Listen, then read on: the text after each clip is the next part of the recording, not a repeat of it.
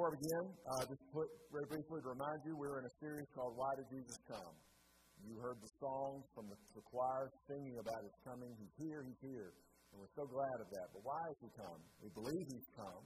And on Saturday, a lot of us are going to gather in maybe meals and presents and all that good stuff, celebrating that. But why did he come?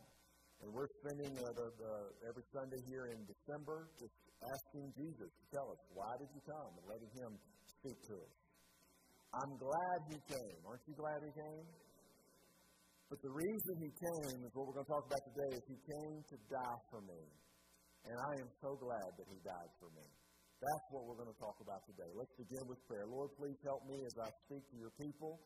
Please give us give us give us a voice and a word from heaven so that we can as we as we as we scatter into our homes and communities that we will take this truth with us and we will meditate on this.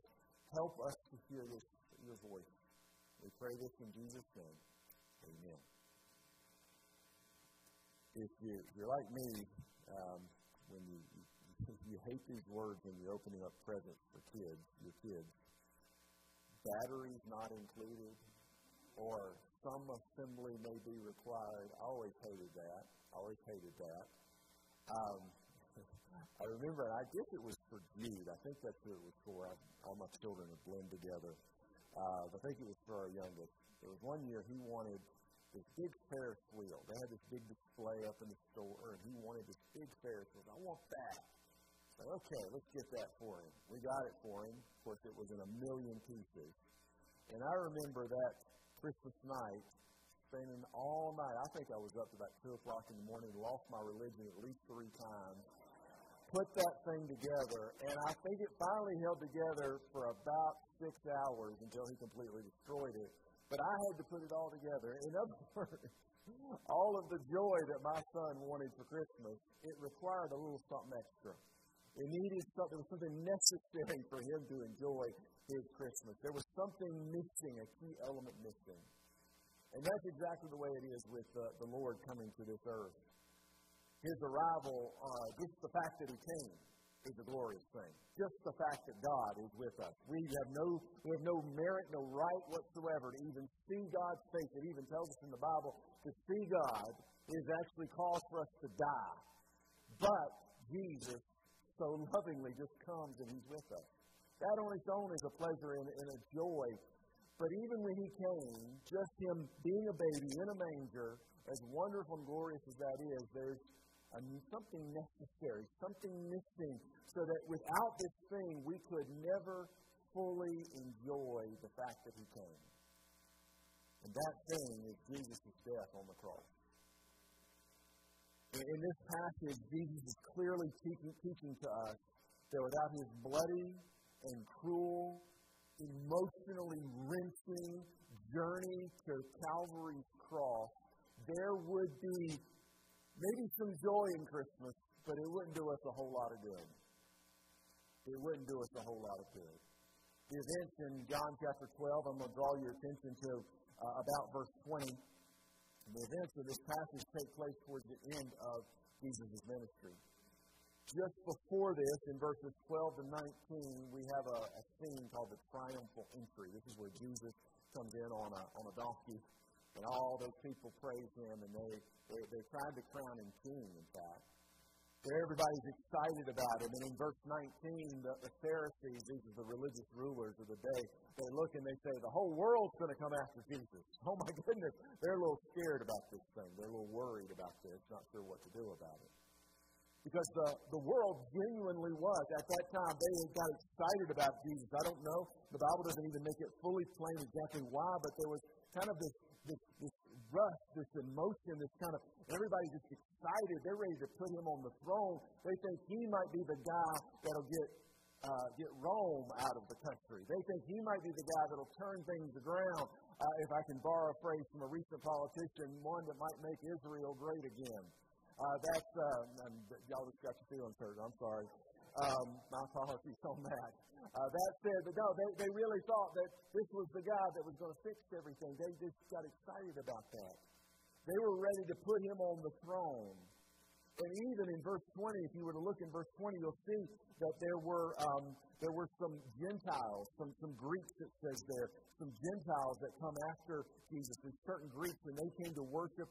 This is a, a larger uh, religious time, a religious gathering at this time that they come for. But he says in verse 21, they come to Philip and they say, Sir, we would see Jesus. They're looking for him. So you, the point I'm trying to get you to see is that Everybody in Jerusalem is excited. Everybody in Israel is excited.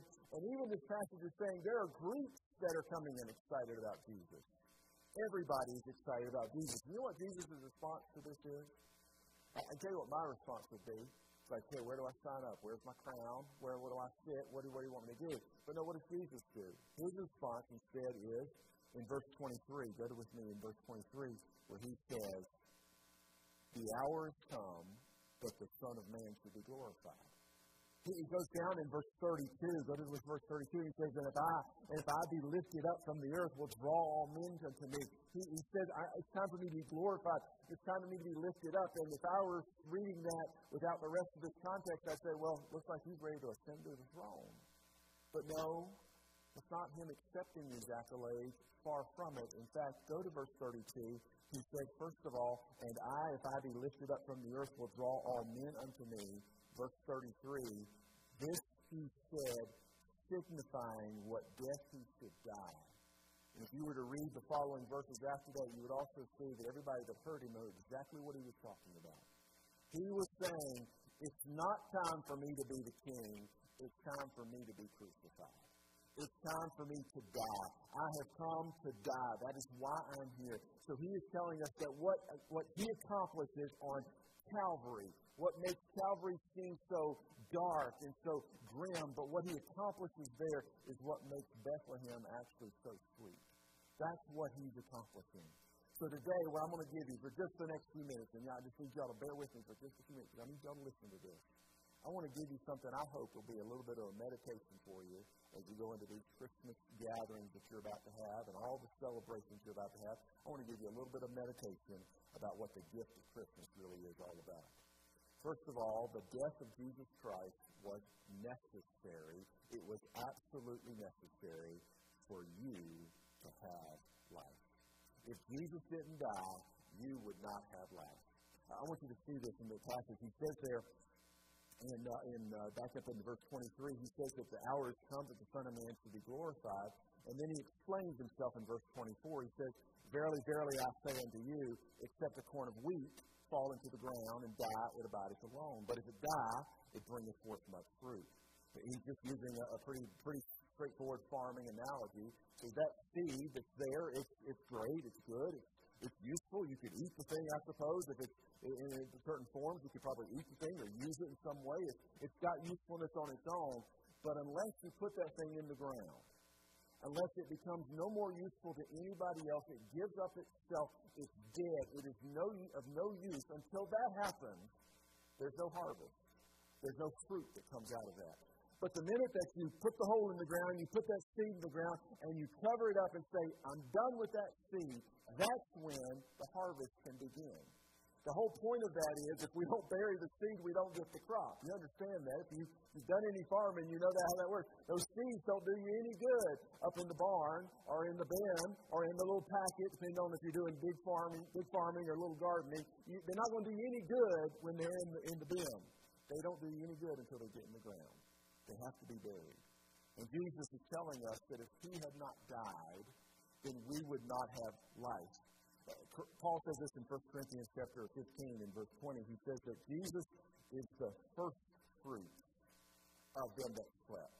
Uh, this first fruit. This is this idea that Jesus is the one who he was buried when he died and he rose again. He's the first one that comes out of the grave, but he is the first of many that would follow after him. You and I have life. If you have life today, if you have eternal life today, you have life because Jesus gave up his life.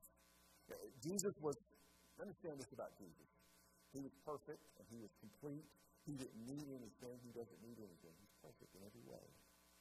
But I need his death in order for me to have life. And when I have his life, I don't only live, I live, I have eternal life, but I have a fruitful life. He talks about there that this, when this seed dies in verse 24, it brings forth much fruit. Jesus says in another place that he came to give life that we may have life and have it more abundantly, he says. He is not just simply giving us life, He is giving us a fruitful life. When Jesus died on the cross, yes, His life for mine. Because He died, I have life. But not only that, I have life that's worth living. I hope there's at least one or two of y'all here that can testify. I have a life that's worth living because of Jesus Christ.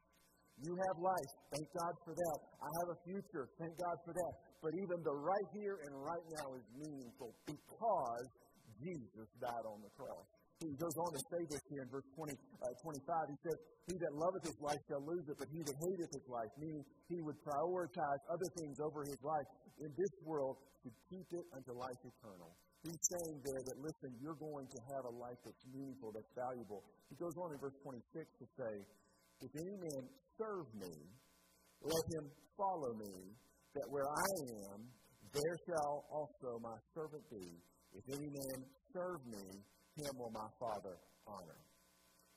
I want you to understand this about, about, about what happens here. Y'all ever heard of the phrase union with Christ? I, I, want you, I want you to get this, this thought in your mind. Union with Christ. When Jesus died, it wasn't a legal transaction. No, it was not a legal transaction. In fact, Peter says in 1 Peter, I think it's in chapter 1, he said, You didn't get bought with dirty money. No. You got bought by the blood of Jesus Christ. This was not a legal transaction. This was a spiritual, physical, emotional, whole person interaction.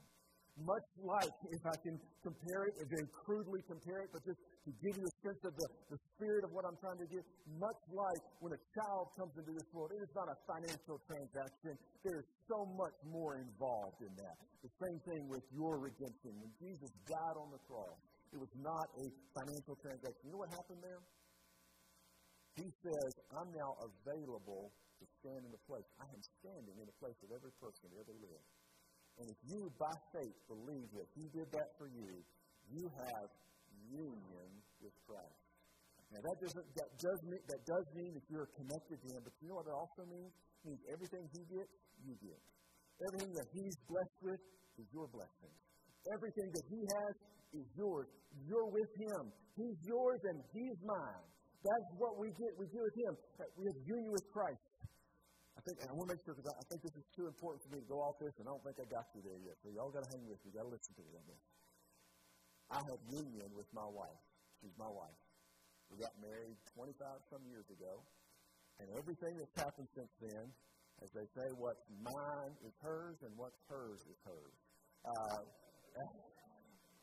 but, no, but everything that we, we, we're together on everything. Everything we've got together. It is. And me just go ahead and say as a side note, not my message, but if that's not the nature of your relationship with your spouse, y'all need to work on something. That's the way it's supposed to be. You are one flesh. You are together. So whenever she hurts, let me tell you, I hurt real bad. Whenever I hurt, uh, she hurts pretty bad, but, but she tries to take care of me. Uh, but but when, when we, whenever we are joy, we joy together. When she gets rewarded, I get rewarded, and vice versa. That's what we're talking about with union with Christ. You get that because He died for you in your place, and it was not a financial, legal transaction. This was a whole person interaction, much like a marriage, much like fatherhood or motherhood. There's a connection that supersedes legal papers. There's something that's deep and abiding there. That's what you have with Christ because He died for you. That's the kind of life you now have life more abundantly and eternally because of. His death was necessary to satisfy the Father. And so we see this in verse 27. He says, as, he's talking about the fact that he's about to die, he says, My soul is troubled. What shall I say? I want you to understand this about Jesus. Jesus was a man a man that's a man that, that, that beyond any kind. I mean this in every. I mean this in a positive sense of manhood. Please understand.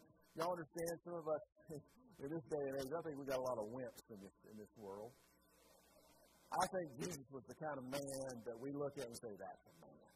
I really do. I don't think he was mean. I don't think he was ugly to people. I don't think any of those things, but I think he had every bit of, of manliness. I think what we envision of what a man ought to be, that's what Jesus was.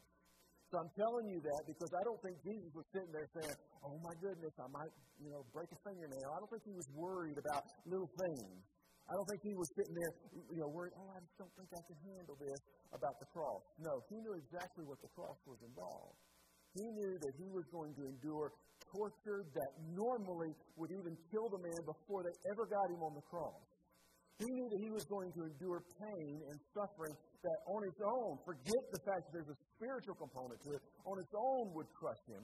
On top of that, he knew that he was going to bear every sin that you and I have ever committed. I mean, Matthew's sin alone would be enough to, to scare me to have to pay for my own sin. But he took mine and all y'all's. He did it. He did it for us. And he knew he was doing that. And I'm saying that because when he comes here and says, My soul is troubled, he knew what he was walking into. He knew exactly what he was walking into. But when he walked into it, he says there, My soul is troubled, and what shall I say then? So he calls out to his father. He says, Father, save me from this hour. In another place in the garden, when he's in the garden right before he's crucified, he actually says, Lord, if you could let this cup pass from me, it would be wonderful you could do that. Would you please let this pass? But don't, don't stop reading there because he goes on. He says, But that can't happen. But this cause came out into this hour.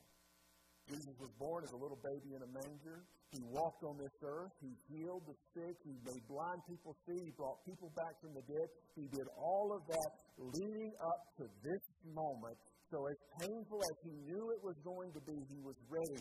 As, as the writer of Hebrews says, with joy, he faced the cross. He took it on joyfully. But he did that, he says there, because in verse 28, Father, glorify thy name. Father, glorify thy name. Despite the pain that he knew he was about to face, Jesus said, The priority for me is making sure that I satisfy the Father, that I please the Father. Now, I want you to see what the Father does in response. Look with me. Verse 28. Then came there a voice from heaven saying, I have both glorified it and will glorify it again. And the people, therefore, that stood by heard it, and it thundered, and others said, It's an angel spake to him. What I want you to understand about this scene is here's Jesus saying, Man, I've got, to, I've got to face death. I don't want to do it, but I've got to do it. In fact, I want my Father to be pleased above all else. And you know what the Father said? I got this, son. It's going to be all right. What you're doing is exactly right. Now, I want y'all to think about something. I, I got, I got to hurry for all this. I want y'all to listen to me. Remember all that thing I just belabored about union with Christ? Remember that? I went on and on about that. Y'all remember this? I see a few head nods. Okay. All right. The reason this is important is because if I have union with Christ, what the Father said to Jesus right here means something to me. In fact, I want you to see what Jesus says in here. Remember, they all heard what the Father said. Go there in uh, in um, I've lost my place. Verse verse twenty nine. They're all saying maybe it's an angel, maybe it's something else. Verse thirty. This voice came not because of me, but for your sake.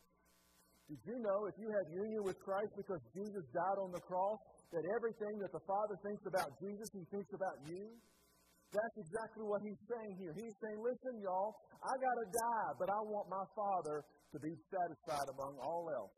And the Father up in heaven says, yep, yes, I'm going to be satisfied. In fact, uh, Isaiah says over in Isaiah 53 that it pleased the Lord to bruise him.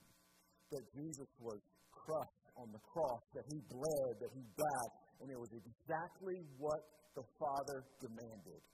And the Father said, That worked. That's what I wanted. That takes care of it. And if we have union with Christ, every sin that I've ever had is satisfied. One of my favorite words, actually my favorite word in the Bible, in the King James Bible anyhow, is a word called propitiation. It's a big old word I don't use every day, you don't use every day. But you know what that word means? It means atonement. It means satisfied. But you know what it basically means? Is that what Jesus did made God the Father happy. What Jesus did made it so that when He sees me, He doesn't see a sinner. He doesn't see somebody who's far from God. He doesn't see somebody who's weak and broken and failing. He doesn't see those things. You know what He sees? He sees His Son the perfection that his son is. And he sees that everything that's ever gone wrong is made right in his son. That's what propitiation is. Jesus is my propitiation. He can be your propitiation. His death was necessary so that we can have, that we can meet those holy demands that our Father has put out there. Lastly, his death was necessary to liberate all of humanity. I want you to see this in verse 31. He says, Now is the judgment of this world. Now shall the prince of this world be cast out. At the cross, the payment for every sin came due. You're like a lot of people in America right now, going out and getting your Christmas stuff together and you're having a good old time, but you get some of them bills in January, February, won't you? You got to pay those bills. Or put them on time or something. You got to do something. You got to find a way to satisfy those bills, don't you? The day on the cross, that was the day. That was the day that every payment for every sin was come due. And I want you to know that the worst thing that could ever happen has happened to you. Happened on Calvary. Your sins, for the rotten and the filthiness and the ugliness that they were, were exposed. They were shown for what they were. And they were punished in Jesus Christ. And they were crushed. We're about to have communion. And that body, that, we, that, that bread, excuse me, that bread that we will eat that represents the body of Christ that was crushed, broken for you. That body took your sins. That, that blood that, that we're, represented by that juice that we'll drink, that blood that poured out of his body, that blood covered your sins and he at the cross fulfilled one of the oldest, in fact, the oldest messianic prophecy in Genesis chapter 3 and verse 15, where it prophesies that the son or the seed of the woman would literally crush the head of the serpent. That's what's promised in Genesis 3.15, and on the cross, that's what happened.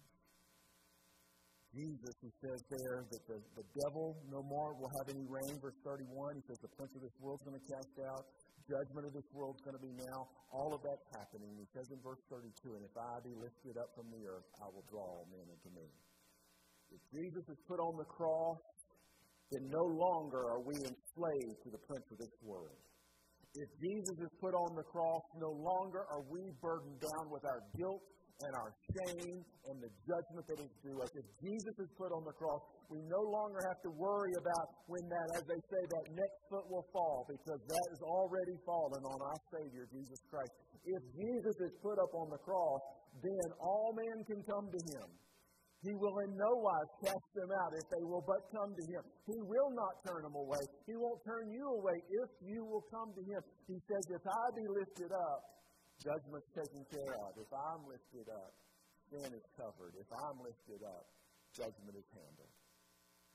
Because Jesus defeated Satan and sin and death on the cross. We are now free to love and to follow him this story closes, I won't read those verses, but you can read there verse 34 these people, they come back at Jesus and say, hang on, because they put two and two together. He said, you're basically telling us you're going to die on a cross. He says, I thought you were God. In so many words, that's what they're saying. I thought you were God. God dying? How does that work? They, were questioning, why, how does this work? What is going on? Why can he, how does this happen? And Jesus recognizes them for what they are, and they're just distractions because they ultimately were trying to just debate. You ever met people like this where you talk to them about something, and they're not no more interested in what you're talking about, but they just want to have an argument. Some people like that. That's how these people were. And Jesus recognized that, and he says, Listen, I want you to know that my benefits are planned. I want you to read what he says, verse 35. Yet a little while is the light with you. Walk while you have the light lest darkness come upon you.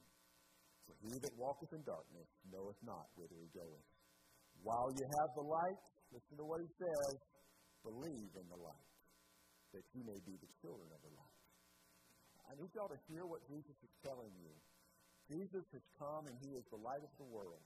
And he is making available to you all of these benefits your sin forgiven, your guilt is gone, the devil free from his, his bondage, and all of those things. He's, he's giving this, he's making this available. He's shining a light and saying, This is what I'm doing.